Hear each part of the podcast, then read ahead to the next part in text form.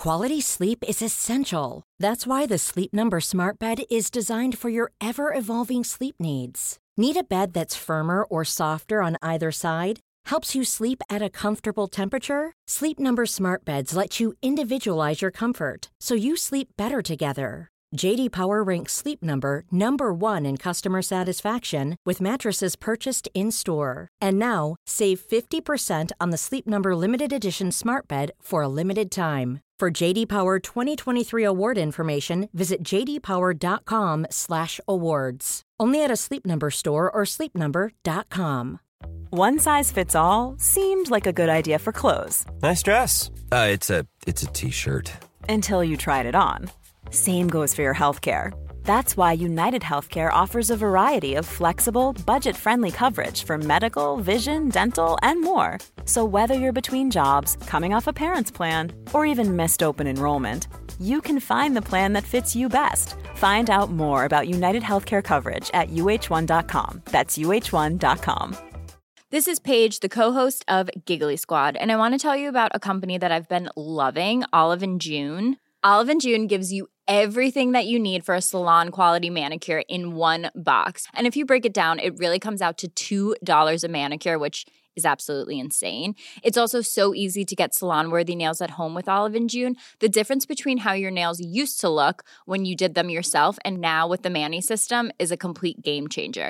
The best thing about Olive and June too is it's a quick dry. Dries in about 1 minute, lasts for 5 days and full coverage in up to 1 to 2 coats. Visit oliveandjune.com slash perfectmanny20 for 20% off your first system. That's oliveandjune.com slash perfectmanny20 for 20% off your first system.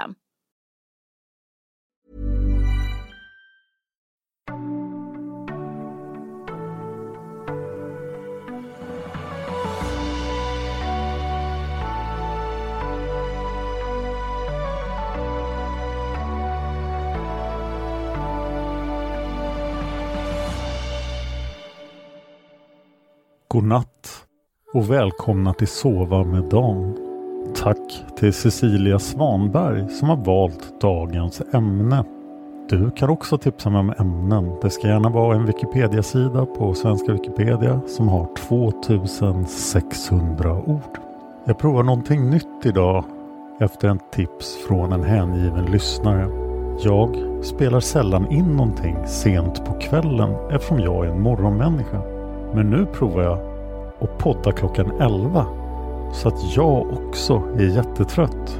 Det kan ju hända att jag blir för intresserad av ett ämne och låter för pigg. Men det hoppas jag inte kommer att hända idag. För nu ska vi prata om moln. Innan jag började lyssna på poddar så lyssnade jag på kurser från The Teaching Company som sätter upp universitetskurser som man kan lyssna på. Jag lyssnade på så många kurser att de började ta slut. Och till slut nådde jag en gräns för vad jag kunde vara intresserad av. Och det var meteorologi. Dagens ämne är definitivt en del av meteorologin. Ett moln är en synlig kolloid ansamling av små partiklar. I regel mycket små vattendroppar, iskristaller eller bådadera, alltså vattendroppar och iskristaller som svävar fritt i atmosfären. Ett moln kan också innehålla flytande eller fasta gas, rök eller stoftpartiklar som exempelvis härstammar från vulkanutbrott eller sandstormar. Dimma skiljer sig från moln endast genom att dimman når ända ner till marken. Molnbildning utgår vanligen från mycket små partiklar, så kallade kondensationskärnor, på vilka vattenånga antingen kondenserar och bildar små droppar eller deponerar och bildar små iskristaller. Iskristaller kan även bildas från frusna molndroppar. En sån droppe eller kristall ihop med miljoner andra är för oss synlig som moln. Som regel skapas molnen i samband med vertikala luftrörelser som exempelvis konvektion. Konvektion är alltså luft som tvingas över en högre liggande terräng eller storskaliga luftrörelser i samband med väderfronter. Molnbildning är en följd av att atmosfären är en blandning av ämnen med olika aggregationstillstånd. Därför är det inte bara jorden som har moln utan många himlakroppar med atmosfär har moln. Det kan ni höra mer om i min astronomipodd Fan of Astronomy. I alla fall atmosfärer, kanske inte just moln. Beroende på atmosfärens sammansättning och temperatur kan de bestå av andra ämnen än vatten. Även i utrymmet mellan stjärnorna i det så kallade interstellära mediet förekommer så kallade interstellära moln. Molnvetenskapen är en del av meteorologin.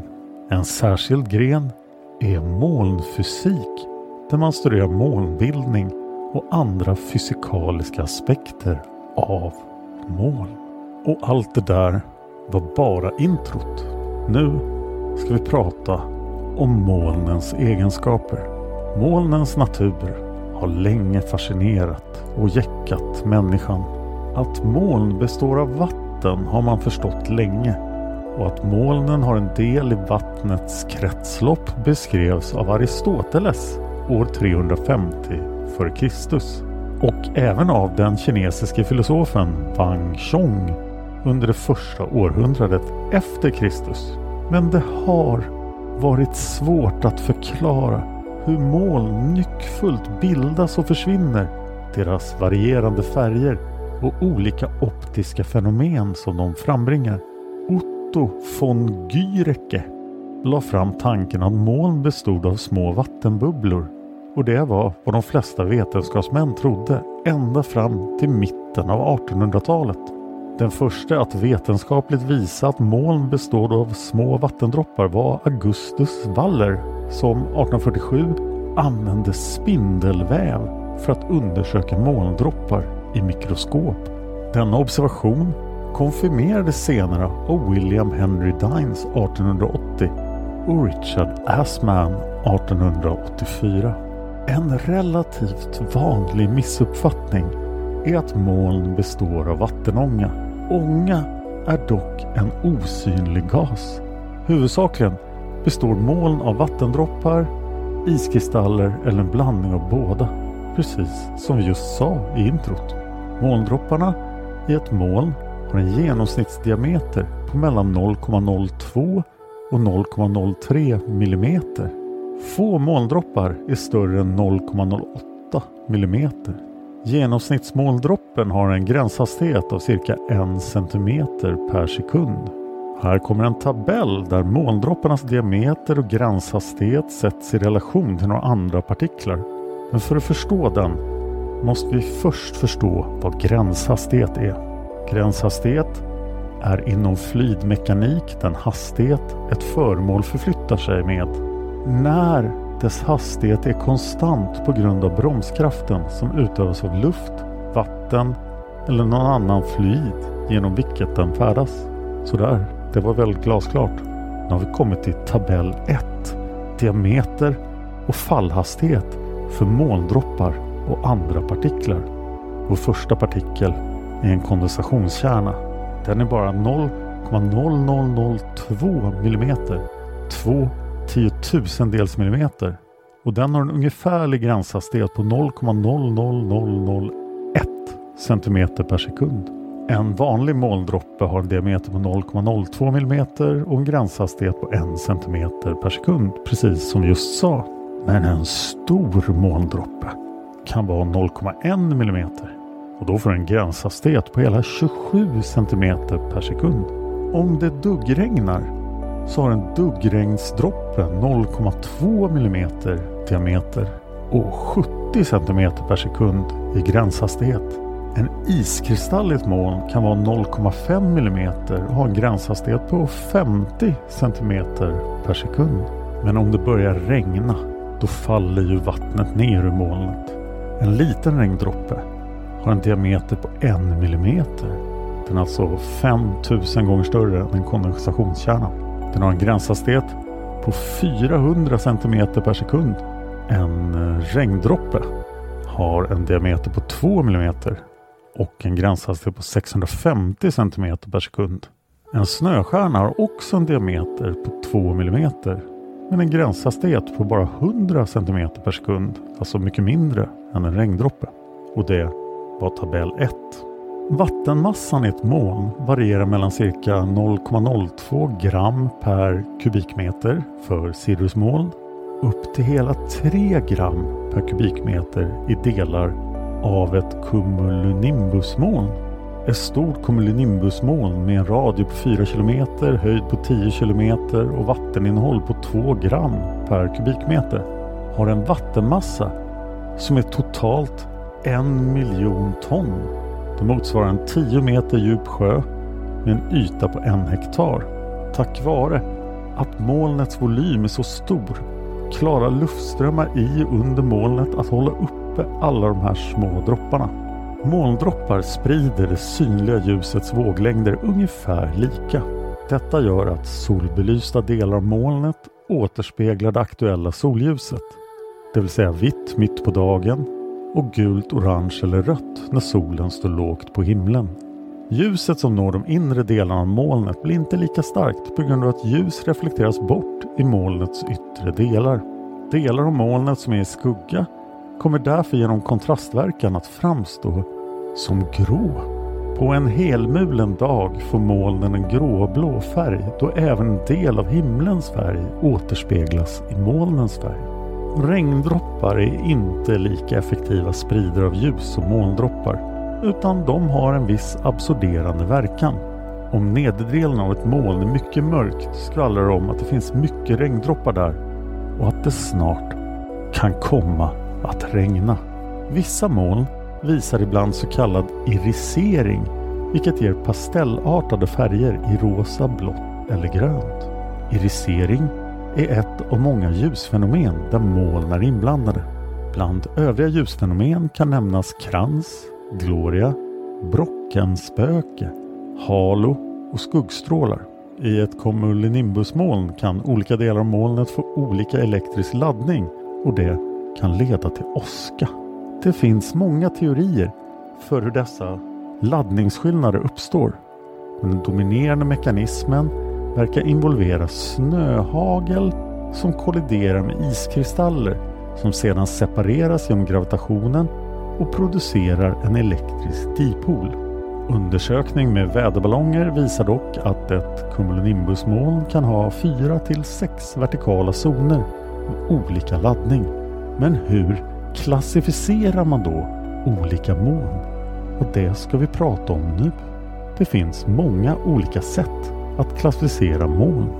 Vi kommer att ta upp fyra klassificeringsmodeller som används mer eller mindre ofta. Det finns ytterligare indelningar, exempelvis genetisk indelning.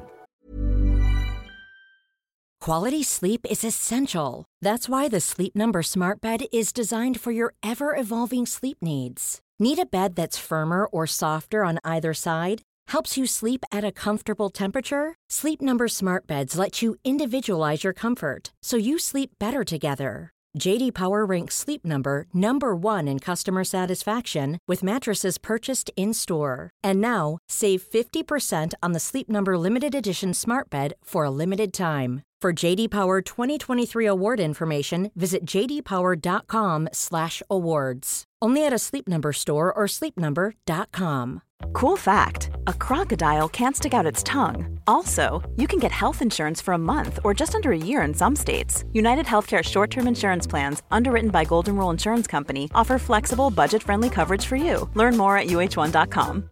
This is Paige, the co-host of Giggly Squad, and I want to tell you about a company that I've been loving, Olive and June. Olive and June gives you everything that you need for a salon quality manicure in one box. And if you break it down, it really comes out to $2 a manicure, which is absolutely insane. It's also so easy to get salon worthy nails at home with Olive and June. The difference between how your nails used to look when you did them yourself and now with the Manny system is a complete game changer. The best thing about Olive and June too is it's a quick dry. Dries in about 1 minute, lasts for 5 days and full coverage in up to 1 to 2 coats. Visit oliveandjune.com slash perfectmanny20 for 20% off your first system. That's oliveandjune.com slash perfectmanny20 for 20% off your first system. Mm, det vill säga hur molnen bildas. Men det ska vi inte prata om idag. Nu ska vi prata om WMOs klassificering. World Meteorological Organization, WMO, har utvecklat en klassificering som bygger på molnens utseende samt höjd till molnbasen. Molnbasen är alltså den lägsta delen av ett moln. Mer exakt är den lägsta nivå i molnet som inte kan klassas som dis.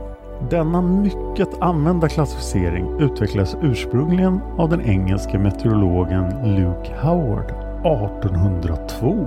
Howard var en fanboy av Carl von Linné och hans terminologi och systematik för växter. Howards system har sedan utvecklats vidare genom WMO men många av Howards grundidéer finns fortfarande kvar. Internationell molnatlas som ges ut av WMO har en utförlig beskrivning av klassificeringen. Man urskiljer tio huvudmolnslag, även kallade molnsläkten. Molnsläkterna delas vidare upp i arter. För att ytterligare beskriva ett moln kan man även lägga till specialformer, ytterligare kännetecken och följemån samt modermoln. Tabell 2 kommer ta upp de tio huvudmolnslagen. Och nu är vi framme vid tabell 2. Det första huvudmolnslaget är cirrusmoln, även kallade fjädermoln. Det är fristående moln i form av vita fina trådar eller också flak eller smala band som är vita eller övervägande vita. Fjädermolnen kan ha ett trådigt hårliknande utseende, sidenglans eller uppvisa båda dessa kännetecken. Nästa huvudmolnslag är makrillmoln. Tunna vita flak eller skikt av moln utan skuggor. Sammansatt av mycket små koniga eller krusiga element. Antingen sammansmälta eller fristående samt mer eller mindre regelbundet ordnade. Flertalet molnelement har en skenbar bredd av mindre än en grad. Det här skulle vara mycket lättare om jag kunde visa bilder. Det tredje huvudmolnslaget är slöjmoln. En genomskinlig vitaktig molnslöja av trådigt, hårliknande eller glättat utseende vilket helt eller delvis täcker himlen och vanligen förorsakar halofenomen. Den fjärde molnsorten är böljemoln. Vita, grå eller både vita och grå flak eller skikt av moln, vanligen med skuggor. Molnen är sammansatta av skivor, rundade massor eller rullar, vilka ibland till en del är trådiga eller oskarpa och stundom smälter samman med varandra. Vanligen har flertalet av de regelbundet ordnade små molnelementen en skenbar bredd av mellan 1 och 5 grader, betraktat 30 grader över horisonten. Och sen kommer vi till skiktmolnen. Ett gråaktigt eller blåaktigt molnskikt eller molnlager som har ett strimmigt, trådigt eller jämnt utseende och som helt eller delvis täcker himlen.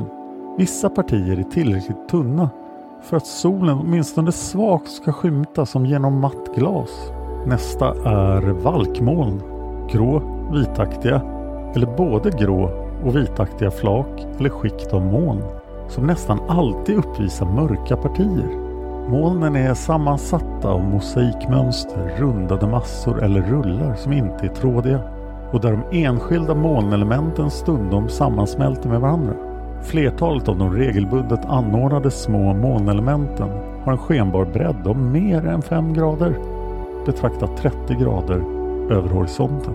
Sen är vi framme vid stratusmoln, så kallade dimmoln.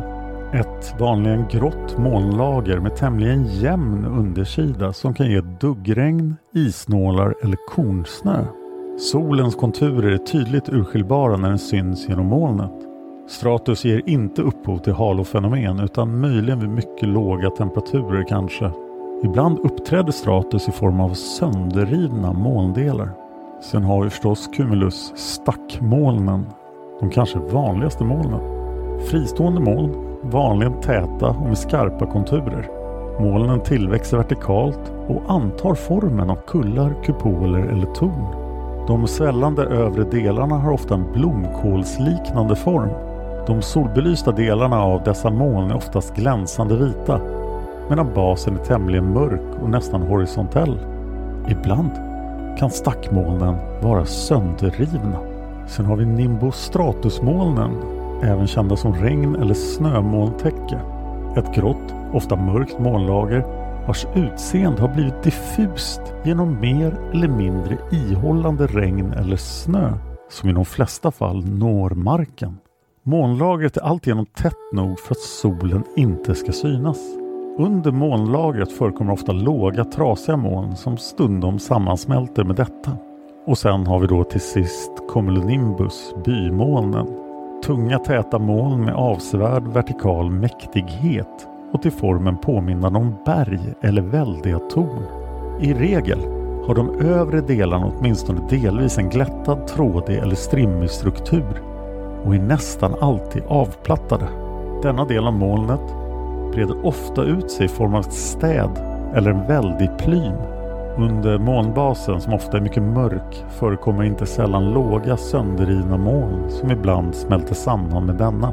Ur molnbasen faller nederbörd, stundom i form av fallstrimmor som inte når marken. Så det var de tio huvudtyperna men VMO listar även en rad molntyper som inte faller in i någon av de här tio klasserna. Till exempel pärlemormoln, nattlysande moln, kondensationsstrimmor, moln från eldsvådor som består av förbränningsprodukter, moln från vulkanutbrott huvudsakligen bestående av stoftpartiklar och moln från vattenfall. Det florerar en hel rad inofficiella molntyper som inte har listats av WMO. Det inkluderar till exempel stratosfärisk cirrostratus och ultracirrus som befinner sig på cirka 20 km höjd i stratosfären. En annan indelning av moln är nederbördsmoln. Indelningen baseras på om molnen är nederbördsgivande eller inte. Det är endast nimbostratus och cumulonimbus som definitionsmässigt avger nederbörd. Dessa båda molns namn innehåller nimbus som på latin kan betyda antingen regnoväder eller moln. Luke Howard tänkte där att om man använder nimbus så vet man just att det här är nederbördsmoln på andra sidan skalan finns Cirrus, Cirrocumulus, Cirrostratus respektive Altocumulus som aldrig ger nederbörd som når marken. Ett annat sätt att dela in moln är den allmänna formen. Molnen kan uppdelas efter deras allmänna form. Huvudsakligen skiljer man mellan kumuliforma moln, stratiforma moln och Siriforma moln. Kumuliforma moln, även kallade konvektiva moln, är stackliknande moln med övervägande vertikal utbredning. Stratiforma moln består av utbredda skikt eller flak. Siriforma moln består av endast iskristaller och får en fibrig struktur. Sen finns det en fysikalisk indelning. Där delar man in molnen efter huruvida de består av vattendroppar eller iskristaller. Man skiljer på tre olika typer. De tre typerna är varma moln, moln och ismoln. Varma moln är moln där temperaturen är mer än minus 10 grader. Dessa består i princip uteslutande av vattendroppar. De som bara kallas moln är moln som består av både vattendroppar och iskristaller. Då är temperaturen vanligen mellan minus 10 grader och minus 40 grader. Ismoln är moln som är kallare än 40 grader minus. Dimma som endast består av iskristaller kallas för frostdimma. Hur ska man då göra för att observera moln. Att betrakta moln kan göras vetenskapligt eller mer kontemplativt för dess höga nöjes skull. För väderobservatörer finns utarbetade modeller för hur det aktuella molntillståndet ska rapporteras. Även för vanliga människor kan molnen exempelvis avslöja en annalkande väderfront. Överhuvudtaget är molnen en viktig indikator för vad som för stunden händer i atmosfären. Molnens rörelsehastighet ger exempelvis en god uppfattning om hastigheten hos de luftskikt i vilka de uppträder. Tidigare hade man speciell apparatur, så kallade nefoskop, för att mäta molnens rörelsehastighet. Ett intressant nyttjande av moln är vid så kallad isblink, när molnen reflekterar ljus från snö och is men inte från öppet vatten. Och det kunde man i äldre tider använda till exempel vid utforskandet av Nordvästpassagen. Inom den så kallade NEF-analysen studerar man storskaliga molnformationer via satellitbilder. Satellitbilderna ger särskilt värdefull information i områden där observationer från marken är sällsynta. Som till exempel på havet eller över polarområdena. Genom att satellitbilderna ger information från olika våglängder kan moln skiljas från exempelvis is och snöytor. Molnskådning är en aktivitet som på senare tid ökat markant exempelvis i Storbritannien. Ett tecken på det är intresseföreningen Molnuppskattarföreningen The Cloud Appreciation Society med närmare 20 000 medlemmar som arbetar hårt för att moln ska bli mer uppskattade. Detta som en motvikt till att moln betraktas som ett hinder för en fulländad sommardag eller i metaforer som till exempel orosmoln. Men vad har egentligen molnen för roll i naturen? Molnen spelar en viktig roll i naturen ur flera aspekter. I vattnets kretslopp övergår vatten till vattenånga i atmosfären genom evapotranspiration. Vattenångan kondenseras sedan till moln som genom nederbörd återför vatten till jordytan. Här är molnens förmåga att avge vatten i form av nederbörd viktig. Visserligen kan en del av luftens vattenånga direkt återföras till marken och dagg och frost. Men i jämförelse med hur mycket vatten som återförs med nederbörd är detta bidrag mycket litet.